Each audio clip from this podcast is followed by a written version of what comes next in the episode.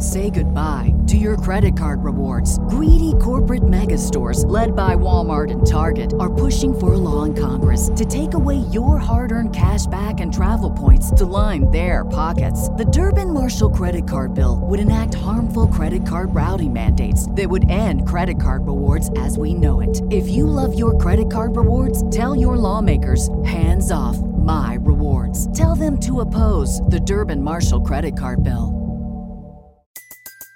Everybody in your crew identifies as either Big Mac Burger, McNuggets, or McCrispy Sandwich. But you're the filet fish Sandwich all day. That crispy fish, that savory tartar sauce, that melty cheese, that pillowy bun. Yeah, you get it. Every time. And if you love the filet of fish, right now you can catch two of the classics you love for just $6. Limited time only. Price and participation may vary. Cannot be combined with any other offer. Single item at regular price. Ba da ba ba ba. On WOR. Have a full 15 minutes of news and detail at 11. And now stay tuned for Jean Shepherd right here on WOR New York 710 on your dial.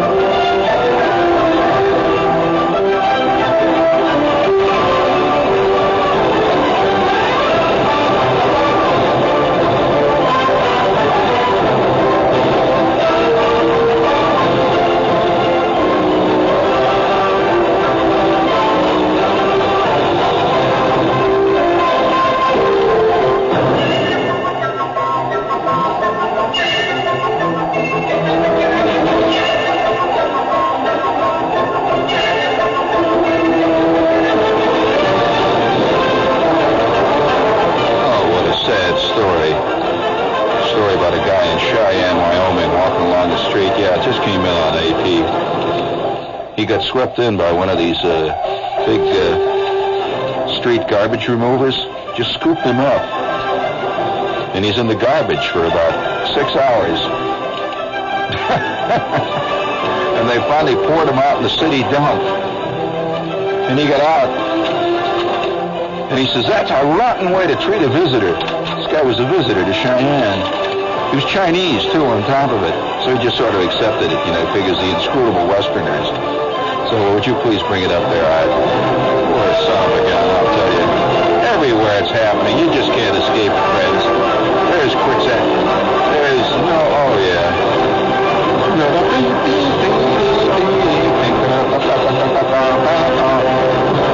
Well, we're here to help you out and pull you out of the muck and the mire of your everyday miserable, stinking, rotten listener life. And just drifting along with a breeze. Hey, have any of you ever seen quicksand? Quicksand. Well, now that's one of the great myths, you know, the world. I mean, as a, as a kid, we were always afraid this quicksand. Uh, we had uh, we had a lot of vacant lots on there. There was always rumors around that there was quicksand down at the swamp, and we were always hoping Bruner'd get caught in it, and uh, you know the quicksand. And uh, the other day, I'm watching a late late movie. Uh, have you noticed how many movies deal with things that never happen in real life? Uh, it, it's mythology. For example, it is almost impossible to watch a movie that does not have at least one fistfight in it. To think about that, I mean, you know, all, even little guys like Alan Ladd are always knocking people out. He gets up, pow, you know. Little Alan Ladd, he, little guy, he was about five feet one, you know. But I want to tell you, he could flatten anybody. Just wham, that's it. That deadly, just deadly. And uh, they just go down like a sack of potatoes. Yeah, oh, tremendous. And have you noticed how easy guys get knocked out in uh, fist fights in the movies? They just fall over. One swack, you know, down they go like that. There's nothing at all to it. And uh, I, I've been around. You know, I've really been around. I, uh, well, let's put it this way: I've been walking around, and I, ain't done- I don't see many fistfights. I don't recall more than a half dozen. No, half dozen. I don't recall one, two or three actual fistfights between adults. Have you ever seen any? You have. Well, of course, the rotten life you lead, you know, probably uh, that gang you hang around with, undoubtedly you see a lot of them. But uh, I'll tell you, I'll t- I saw one one night that uh, the, really was a hair curler, wild moment, and uh, it happened on the corner of 8th Street and 6th Avenue. Now, I want you to think about 8th Street and 6th Avenue. There used to be a Nedick's there, you remember? There's now a Nathan's at that corner. And uh, so the bus stops there. And of course, this area, too, on a Saturday night, is Cuckoosville revisited. I mean, every every uh, it, what's really happened in New York is what used to be 42nd Street has moved downtown, and there's all kinds of guys walking around there selling everything. You know, you can just buy anything you want on that corner, and uh, there's always two or three guys up there, you know, giving a talk on uh, how war is bad, and there's a usually three or four guys on the next corner giving a talk on how war is good, and uh, it's kind of bughouse square down there at that point. Well, anyway I'm with this guy, and uh, he's kind of an elegant type. And uh, all the way on our bus ride, we'd been way downtown seeing somebody. It's a funny moment. It's just we're riding in the bus, and he's saying to me things like this. He says, "You know," he said, uh, "I think I think this whole thing of violence in New York is overrated. I I keep hearing about it." He said, "But uh, you know, I, I just think it's overrated." And I said to him, "Well, that's true, uh, Don. I, I think that's true." I said, "You know." uh, you know how you get chauvinistic about the place where you live and you begin to defend it. Oh yeah, it's, it's at the point now where I defend everything in New York. I defend car thieves. I say, what do you mean? They're just doing their thing. Well, so what if it is your car? I mean, what the hell? You know, after all, you're you're one of the capitalists, obviously. You got a car, all right. You deserve to have it thrown. Yeah, yeah. You deserve to have it trashed. That's it. So I, I find myself defending the most indefensible positions. So we're riding, we're riding in this bus, and we we stop at the corner of 8th and 6th, which is where we were going. So the bus stops, and there's always a great crowd there, especially in the summertime, uh, on a Saturday night at about 10, 11 o'clock at night. This place is mobbed. So uh, I get I, all, almost all of them are tourists, by the way. Very few of the people. I'm going to give you some disillusioning news, friends. That very few villageites will ever be found dead walking up and down 8th Street. Now, if you think you're going down to the village to see the villageites, friend, you are just seeing another big shipload has just come in from Hackensack. And, uh, you know, they're, they're, they're, they're weekend hippies. You know, they, they come down there and they walk around and, and, uh, they, they play like they know the scene. And they're always crowding in and out of the 8th Street bookshop where no real villager is ever seen. I mean, believe me. So uh, this is a whole scene. It's a tourist scene. It's like Coney Island. It's a it's a it's a Coney Island scene. So we stop, and being a villager myself, I, this is very alien territory to me. So we stop at, at the corner of Eighth and, and uh, Sixth. Oh, there's a lot of stuff I could I could, t- I could tell you I could tell you more. I, I don't even want to go open that can of peas. So we stopped at this corner. The bus guy opens the door, and about 15 people start crowding out. And we get out, on the on the uh, sidewalk. A, tremendous crowd of people. That is enormous. Always people, you know, selling buttons, beads, guys selling uh, dirty pictures, all kinds of stuff going on. So uh, we we enter the crowd, and suddenly I am aware. You know, you, what you develop when you're in New York for a long enough time, you develop a kind of sixth sense, a kind of radar. That uh, look out, there's trouble. Now, the out-of-towner is never really aware of this. He's not a true jungle creature like the New Yorker is, and you can just sense it in the air. You know what I mean, Jerry? Uh, you sense it in the air before you actually see it. And I said, oh, something's going on. I could just feel it. And sure enough, off to our right, there was an opening in the crowd, like a clearing in the jungle. And I never saw anything like it, I'll tell you. Of course, my friend Don, being a true New Yorker, I proceed to move rapidly in the opposite direction. This is this is a this is a you know this is a standard technique. Take evasive action always, and always keep your you know make sure that you you you keep your eye on the source of the trouble because you'll to get hit from behind. So I'm moving backwards like a crab through the crowd, say moving away with other uh, official village types, real village types. You can see them all going backwards. Say, well, eh, eh, here here are the rubberneckers you know, the uh types. And uh, they all crowd forward. They're the ones that always. Whenever you read in the paper, innocent bystander hit with axe, That, how many times have you seen that? You know, one leg chopped off, innocent bystander. Well, he wasn't an innocent bystander. He's a rubbernecker. He's the kind of guy that whenever there's uh, you know there's action, he goes running like hell to get over there right in the middle of it and watch, because a lot of people never think anything's going to happen to him. Uh, yeah, you know the innocent bystander. There's no such thing as an innocent bystander. I, I, uh, I've never seen. I've seen action, man, where innocent bystanders have been hit. You know, and I have never seen them be innocent, nor were they bystanders. They were always right in the middle of it. So anyway, my friend Don says, "Hey, come on, let's go. Let's see what's going on." I says, "All right, okay, all right. I'll cover your flank. Uh, so we'll move in." So we we moved in. Well, sure enough, here here was here was this the center. This is a big hole in the crowd there, and it was a wild scene. There's a great big guy. He must have weighed 215 pounds, about uh, about six two, something like that. Huge character, and he was fighting with a little tiny guy who was, I would say, roughly five feet four or five, maybe six. I'd say five six, something like that, but extremely wiry. And of course, being part of a the, one of the American uh, hang-ups is that we always believe the little guy is right. This is a, this is a absolute absolute implied in every discussion belief that Americans have. Every little guy is right. If he's dealing with a big big guys can't be right. There's no way for a big guy to be right. Now I'm talking about big guy in in, in even the larger philosophical sense.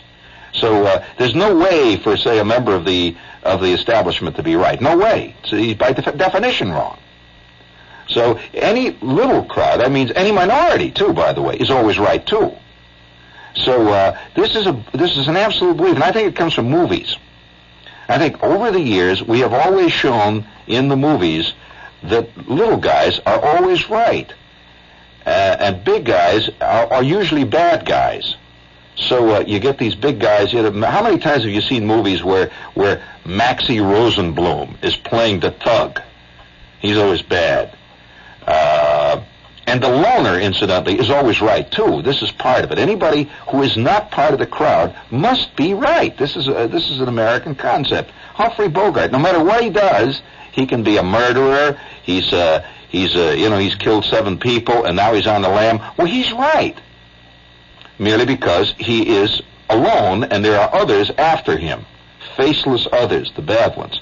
So uh, this is an implied, uh, absolutely deeply held American belief that uh, that a little guy. So immediately the crowd is cheering the little guy, and this little guy is dancing around, and this big guy is sort of looking kind of kind of confused, see, and he, he he- he's swinging wildly at this little guy. Tremendous guy. He must have been, I'd say, 215, 220. He's good six feet three, and he's swinging away there. And this little guy's dancing around, and of course, everybody's cheering the little guy. See, well then, this went for about ten seconds, and I could see right away the the something clicked in my head. Look out, Shepherd! It ain't what it looks like. And of course, myself right away, I'm kind of cheering the, the little guy. Well, all of a sudden, this little guy just moved in, and he had he had the quickest left I've ever seen. And with that, he just he he just came a right cross that was one of the hardest professional blows I've ever heard struck in my life. He just goes, dunk, pow, just like that. He caught this guy right in the right in the side of the jaw, in the mouth, and you could hear things crunching. You could just hear inside. You just you just like the sound of somebody getting hit with a with a Louisville slugger, say, with a bat right in the face. This guy just went down like he was hit with a hammer. It was just he didn't even move. He just went hit the ground, clunk, and he hit it with the back of his head, and blood is all over the. And with that, this this little guy starts to starts to dance away screaming. See, and he ran into the crowd with two other guys.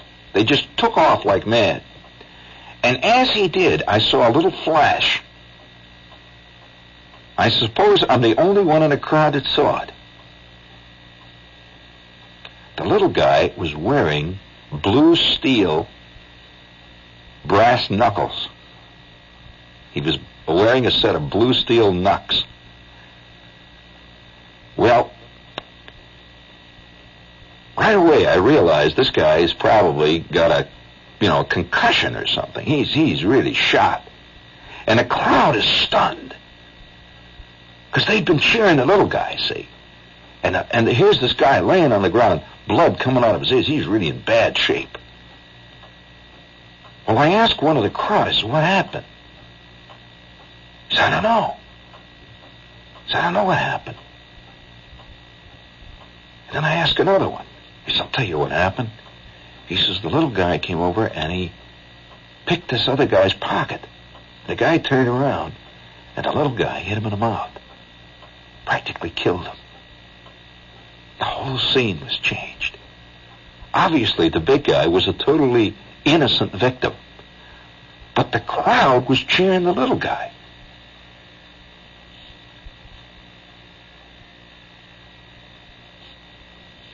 Let that soak in for a bit.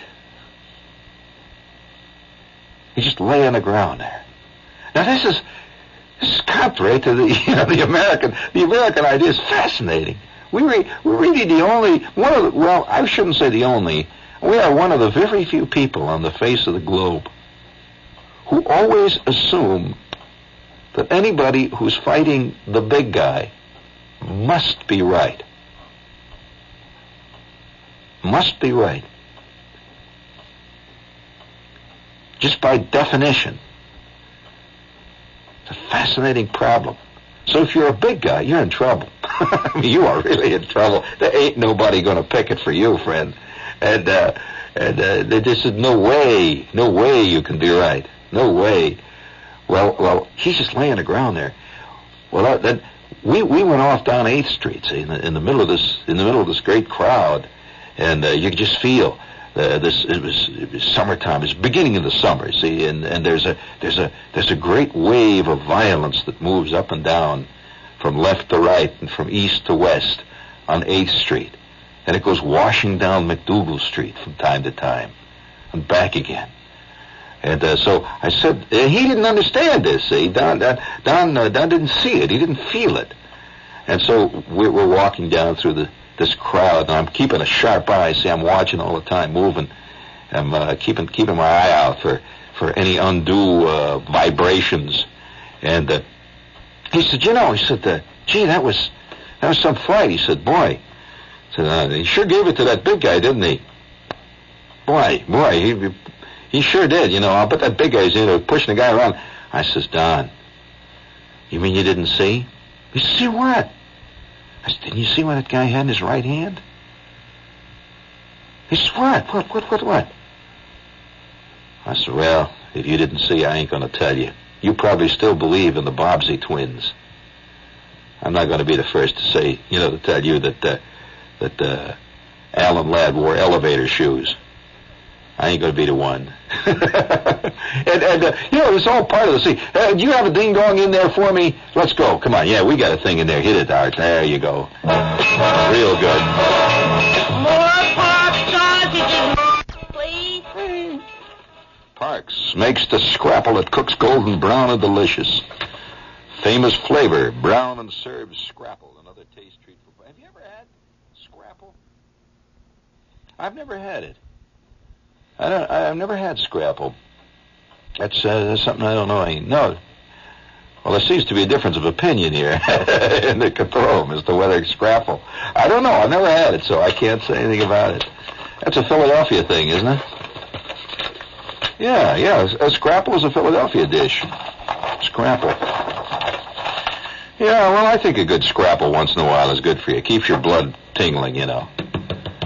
I mean, I say, yeah, he's a good. Sc- you can make un- endless puns on Scrapple, but uh, isn't Scrapple one of those games they play with words and stuff? Isn't it? No. What? What? Uh, uh, it can't be brown and syrup Scrabble. No, no, that's just not the same thing. But uh, Parks makes it, friends. And let's see, we got a couple of other ones here. And before you hit that thing, I have a note here that I'm going to have to get out of the way, and that is the big press conference we're going to have. If you uh, if you're a kid and you write for a, uh high school or a college newspaper, the reason we're having this is that every six or seven days I get a couple of letters from kids who say we'd like to interview you for our paper. You know, I make smart remarks in these interviews and stuff. And uh, so rather than have them all come in, at, uh, you know, at, at odd times, we've decided to have a, a press conference, just like we did last year, which was a wild uh, success. We had a great time at that press conference, and we're going to hold it at the same place.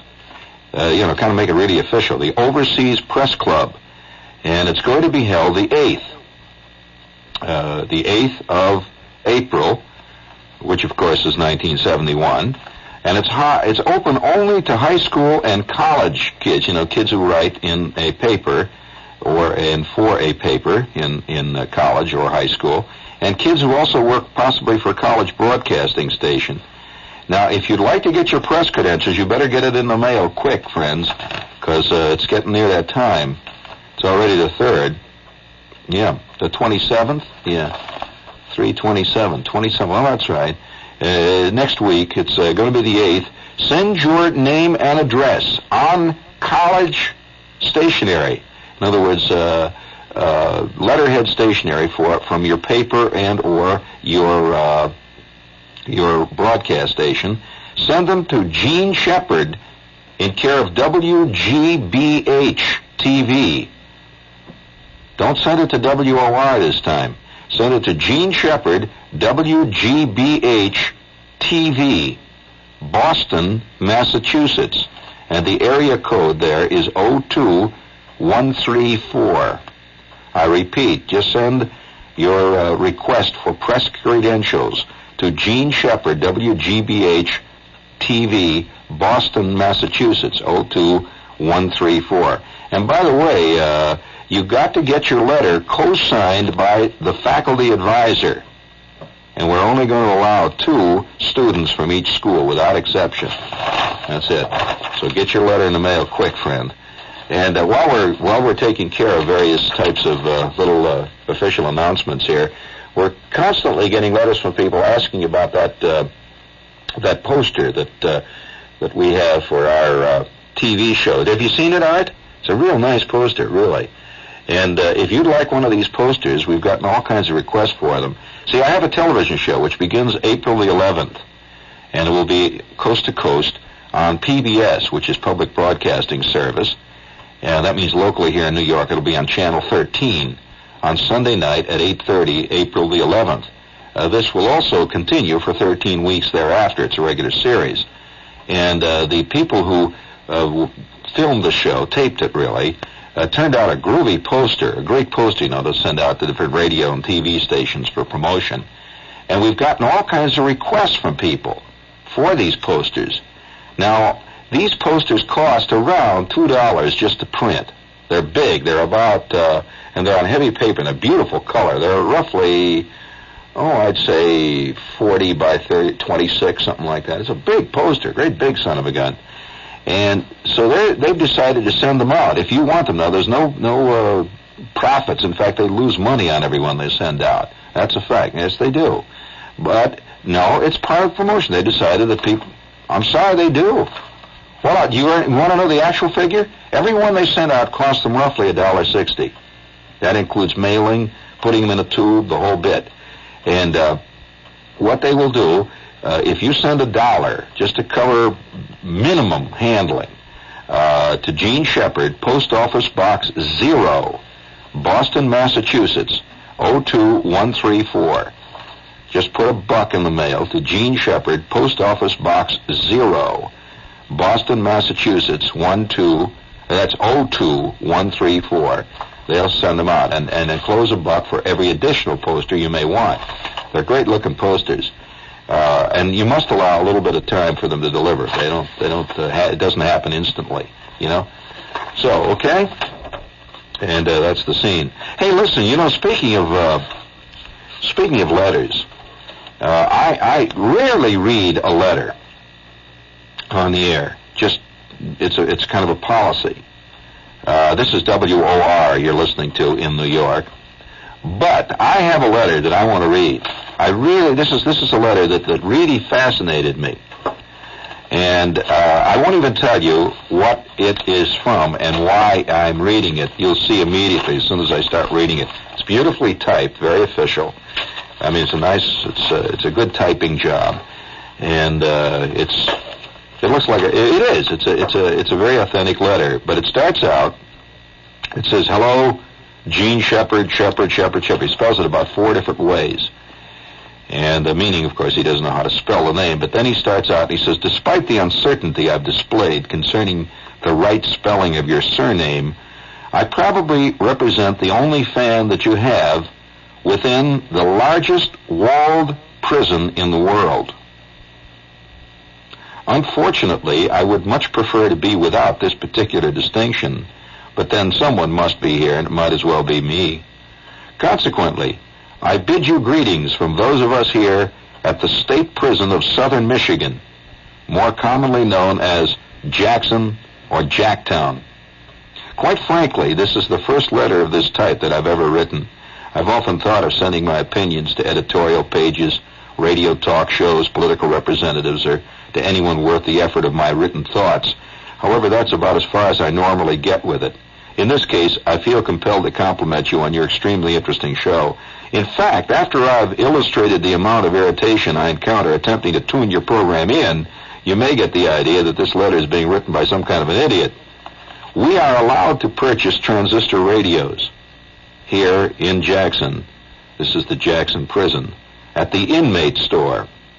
Of course, since there are limits on the expensive items sold in the store, the most expensive radio is a $26 Japanese job, which is AM-FM. But this model is mostly purchased as a status symbol, since the damn thing hardly picks up the local stations. I have an older model, 9-transistor Japanese AM-only radio, which picks up stations all over the country.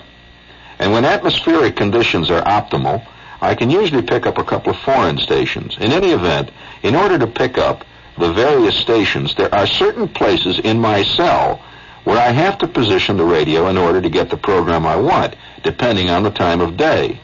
And it was it was during one of my experimental positioning episodes that I came upon WOR.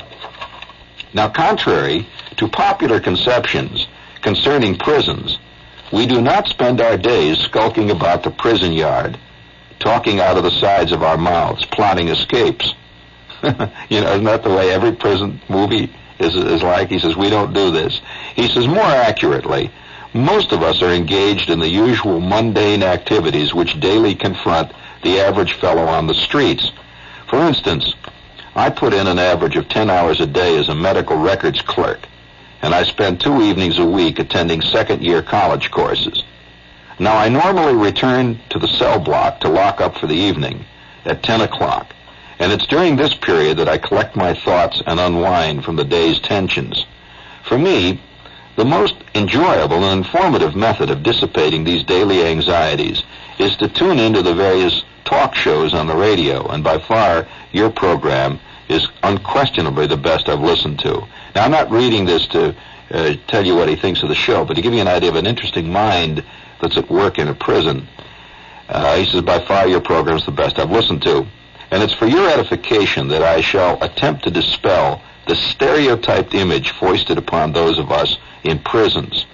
But I won't do this by going into some long and boring dissertational statistic.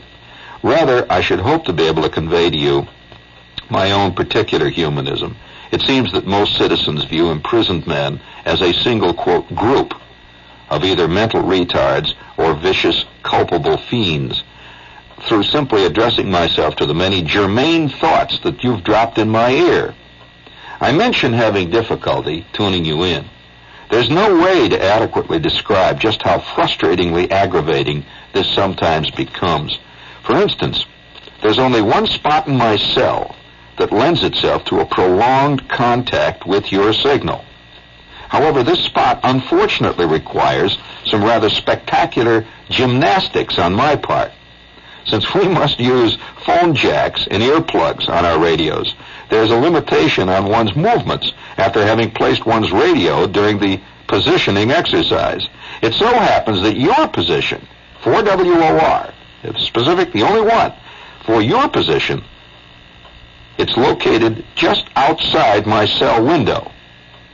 Now, this isn't so bad once I've tuned you in, but during the tuning in exercise, my posture is somewhat peculiar, to say the least. In fact, an accurate description would be that I resemble a bird dog on full point. Have you ever seen a bird dog pointing? He says, well, one evening I was busily preoccupied tuning you in, kneeling on the end of my bed with my arm outstretched to its limit out the window, when the guard came by, making his rounds for count. The guard startled me out of what may have been my finest bird dog stance with a, what the hell are you doing? Mac? His suspicion wasn't much diminished when I told him I was flushing out a cubby of quail. In addition to my unorthodox tuning procedure, your program causes me further anguish. Remember, he's in southern Michigan. Because you invariably fade out just as you're about to add the punchline to an incredible story that you've been building for about 20 minutes or so. Frequently, I sit patiently through all of your wild and groovy and interesting digressions, hoping you'll get back to the story at hand before fade out time. Incidentally, the night you were spelling out your name was an example of this. You see, all the time I had been listening to your show, you had yet to impart your name, which is highly unusual on radio. In fact, most radio shows are about the guy's name. That's true. he says, uh, he says, for a while, I was beginning to think you were perhaps persona non grata in your community and preferred to remain as an anonym to your listening audience. And then, at last, here you were actually spelling out your name in the course of venting your indignation regarding the, quote, credit card fiasco. Do you remember that show? He says, alas, you faded out before I could ascertain the correct spelling, even on this night. He says, I've yet to listen to one of your shows, Jean, and not come away with some tasty morsel of experience. Your recent story about Australia was exceptionally fine, especially since you did not begin the show with the intention of using this topic. Perhaps the fact that you have such a wealth of stories to relate is what holds me transfixed every time I can get your program. I never cease to wonder at your virtuosity, which is enhanced by the completely ineffectiveness of your technique.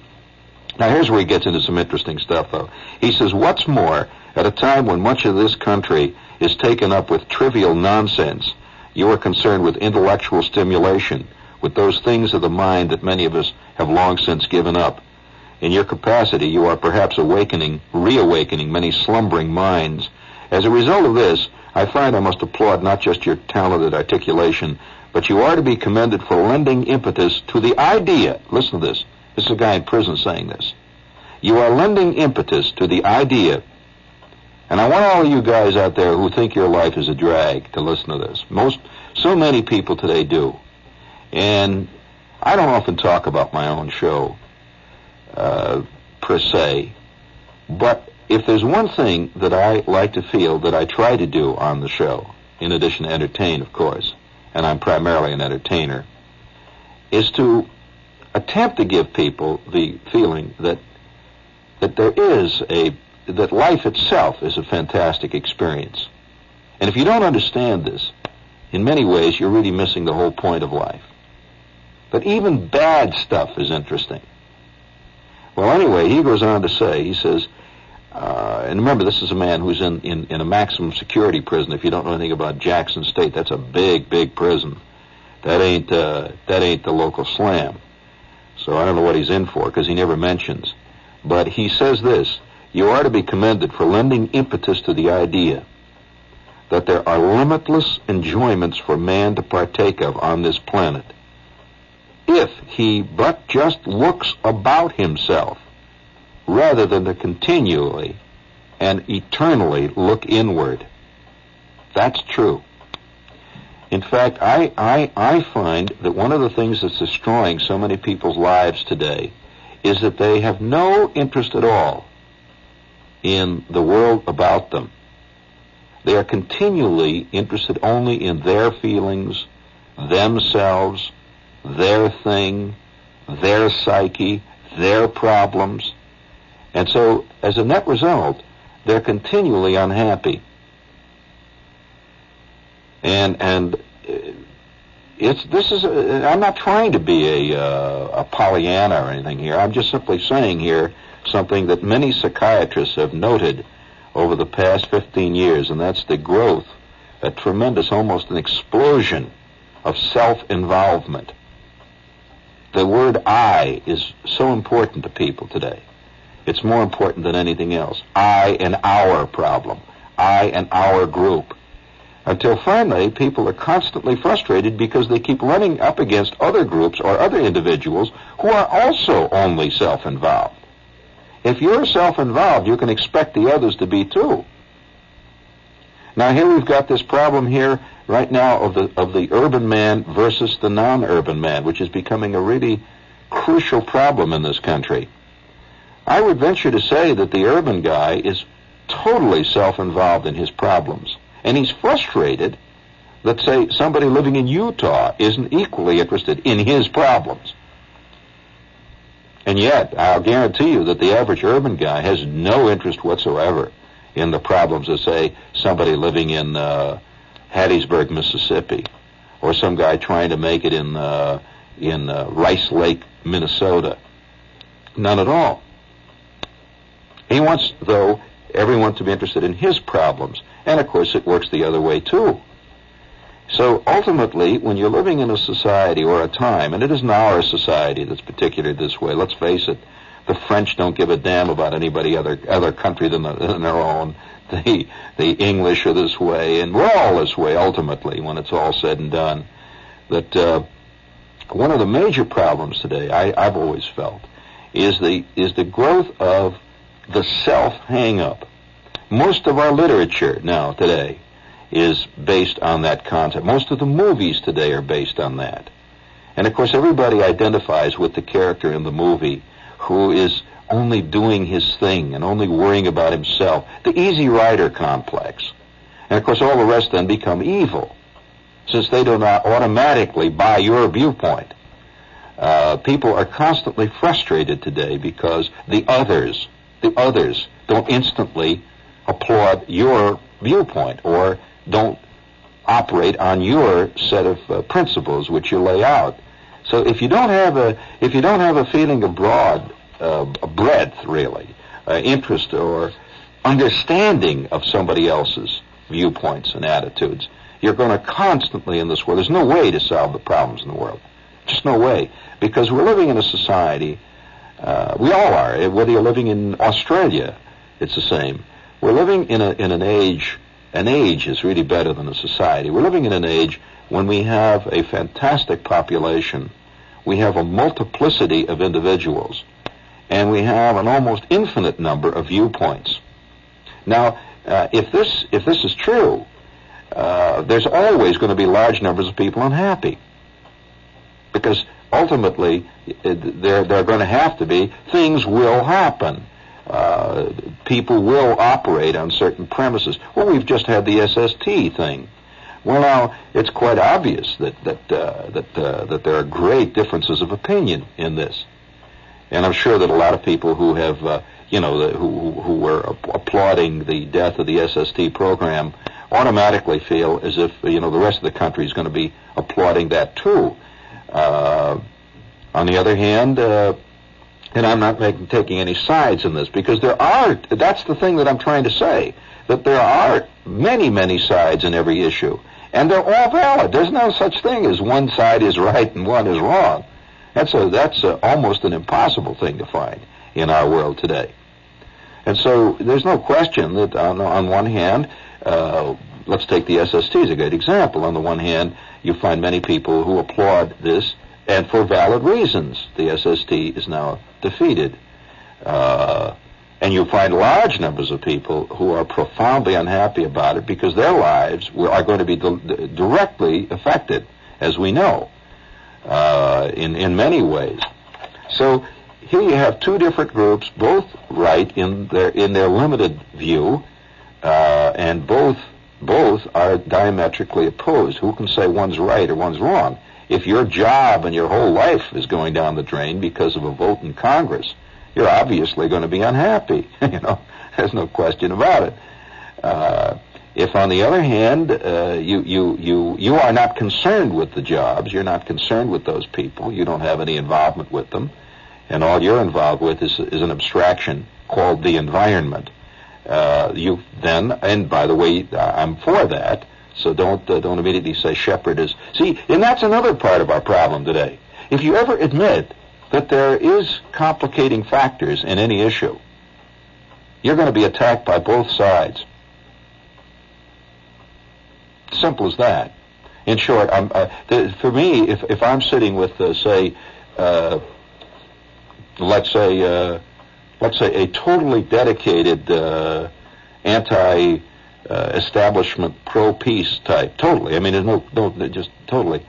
And I were to suggest that there are complicating factors in the uh, in the uh, Indochina situation that don't make it as black and white as he thinks. Automatically, I'm some kind of a right wing nut.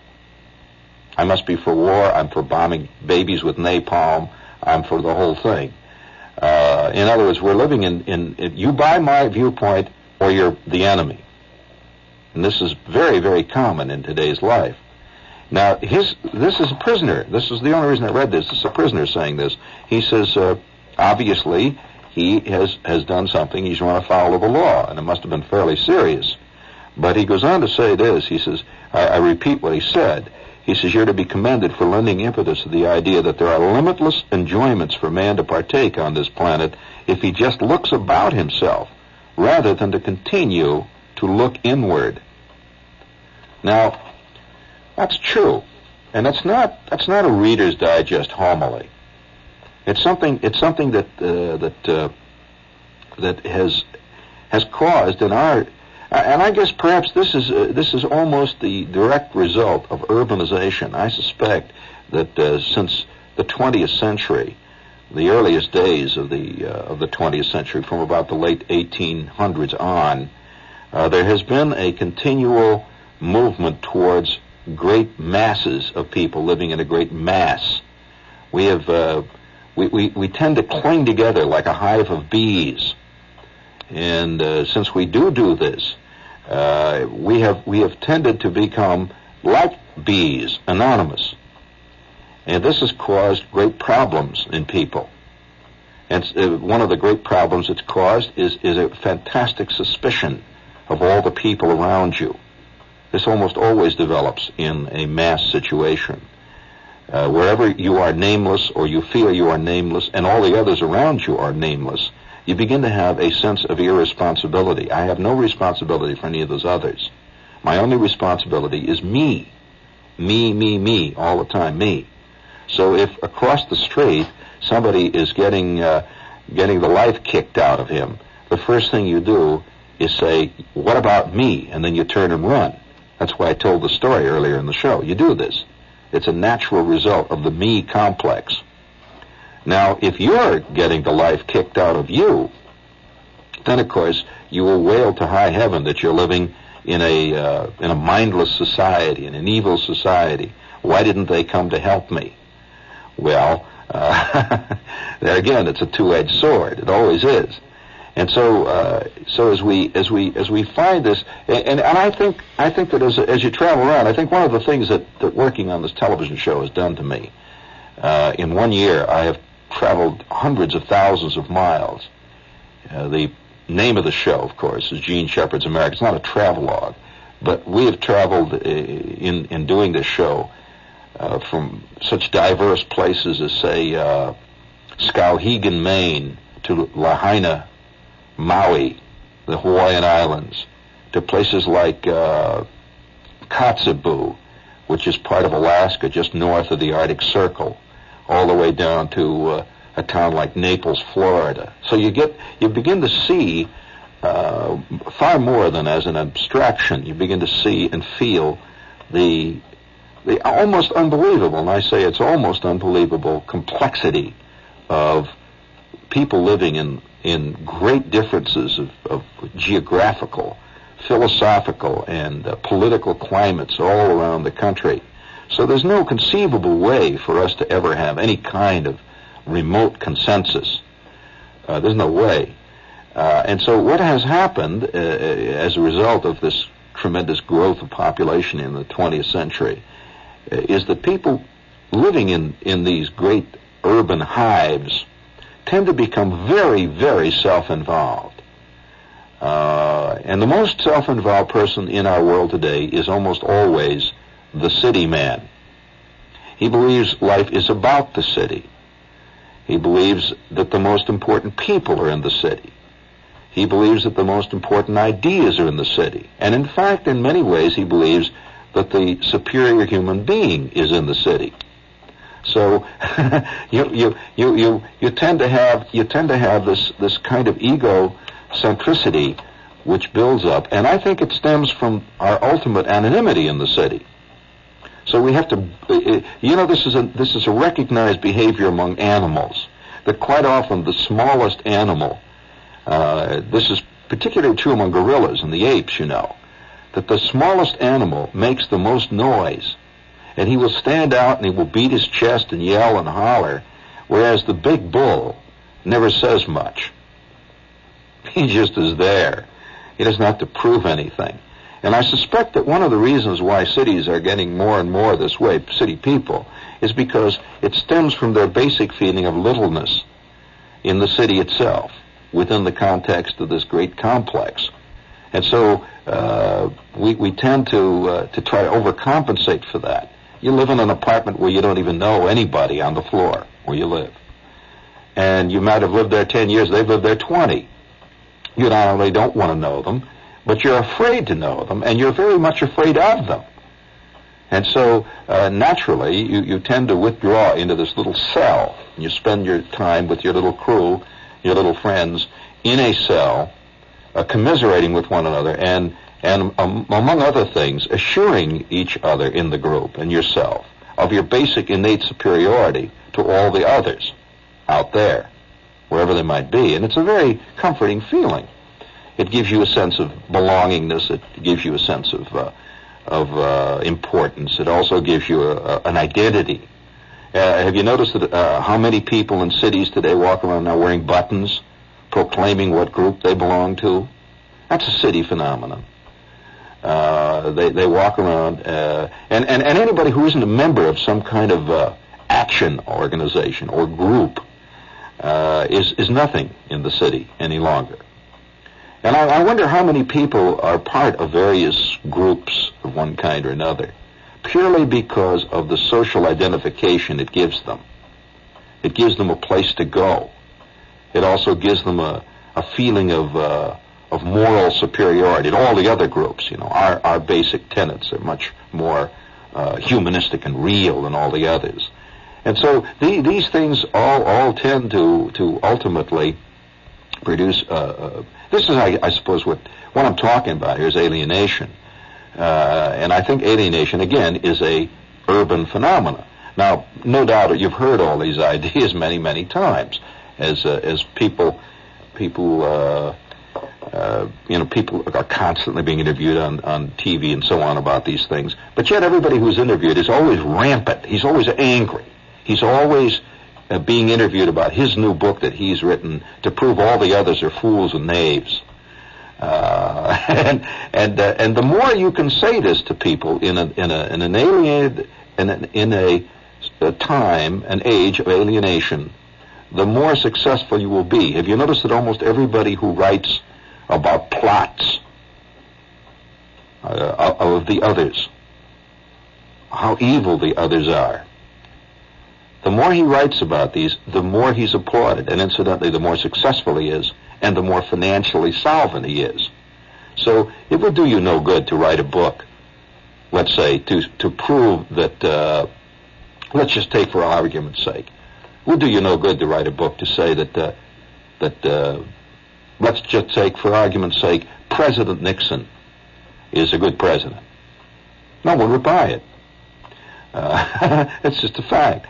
Uh, because we're living in an age of alienation where the belief is always implicit that there's a great plot against me. And it's always them. Whoever them is, is whoever happens to be in at the time. Uh, and that's not just political. It's uh, it's it's uh, the people down the street. It's uh, this group against that group. It's it's uh, you just it just gets so complex that there's no way out of it. Now I I've read this, excuse me, but I didn't mean to uh, you know to get into a kind of a lecture. I'm not. I don't feel that superior, nor do I feel that I have much uh, right to say these things. Except that it's fascinating to get a letter from a guy in prison. Now here's a guy who should be bitter by all the cliches of our time. He should be angry at life.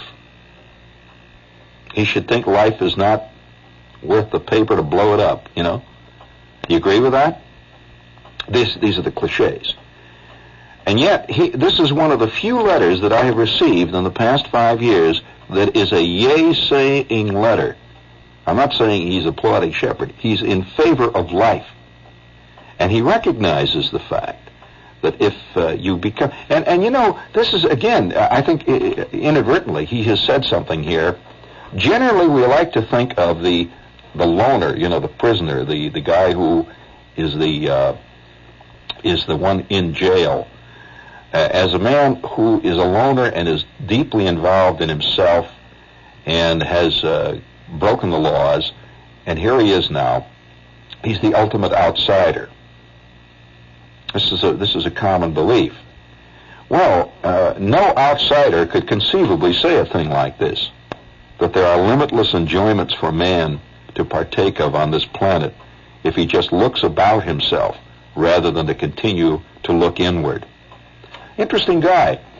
You, you know, I'll tell you, it would it would cause. I'll bet it would cause a, a real a real uproar you know, uh, I, I, I just have a, have an idea. What what would you say if we if we wrote it? Wouldn't it be great if this guy got five thousand fan letters delivered to his his jail cell? Now he he doesn't ask anything like that because he winds up. That's the end of his letter. He says, "Enough said." He said, "I I uh, can't tell you that you have a lifelong fan here, and I just want to tell you I'm enjoying you very much whenever I can hear you." Would you like to write him a letter? Well, just send him a card. Just say, "Hang in there, Dave." Now, uh, I, I, I, he doesn't say don't use his name on the air. I don't. I rarely use names, but I don't think it would make uh, make him unhappy of the, the, from the sound of the guy he is.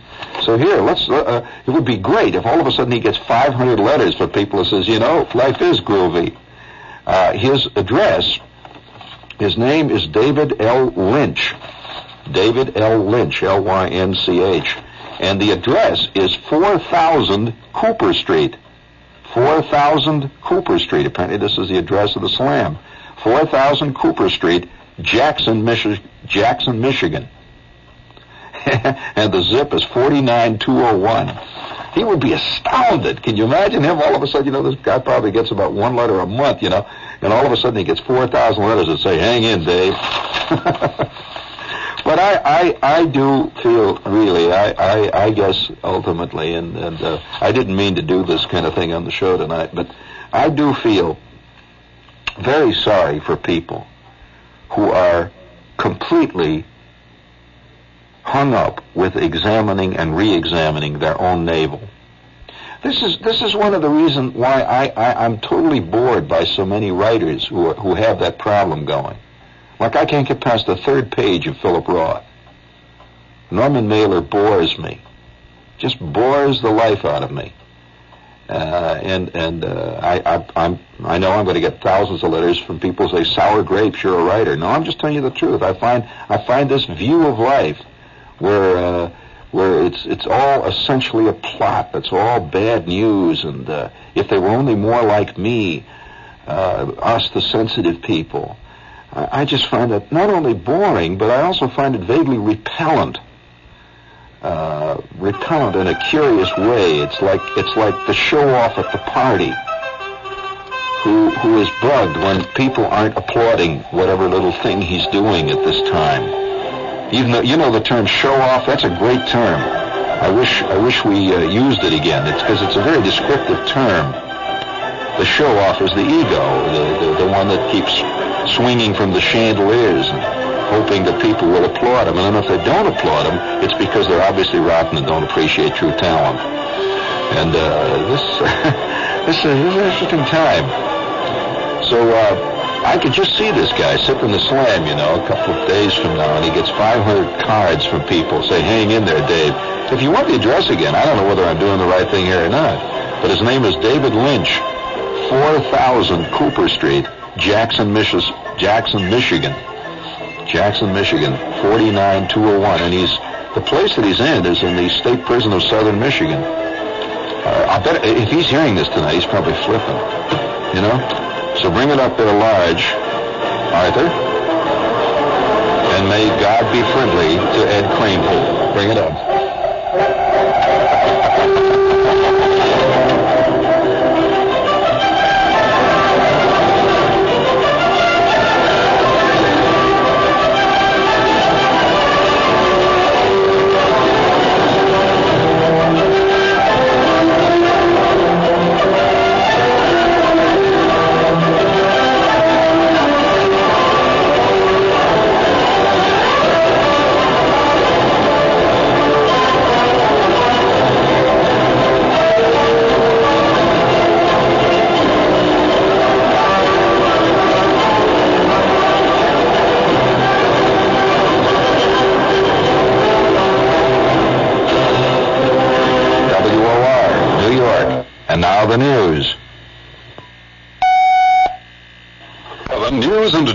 From the WOR newsroom.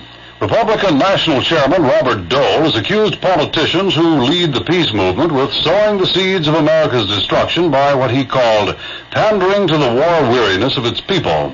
In a speech tonight before a young Republican state convention in Winston-Salem, North Carolina, Dole said the news industry was media merchants of defeatism. He explained that phrase when he said night after night on network after network, film footage of disgruntled troops of uh, casualties being brought out of Laos has taken its toll on the morale of the American people. And the Kansas Republican senator declared the national momentum to get out of Vietnam at all costs, the national move to cut back defense and space funds to spend all on welfare and cities, these are the movements that carry within them the seeds of disaster to the United States. Dole then blasted such Democrats by name as Lawrence O'Brien, Edmund Muskie, Hubert Humphrey, and Averell Harriman. Dole said of them, one by one they've hit the sawdust trail to the mourner's bench, confessing their sins in Vietnam and asking forgiveness of the American electorate. Senator Dole then said President Nixon will not bend to the pressure from the media, from the demonstrators, or from the politicians who see in America's current travail and disillusionment a mood to exploit for political gain.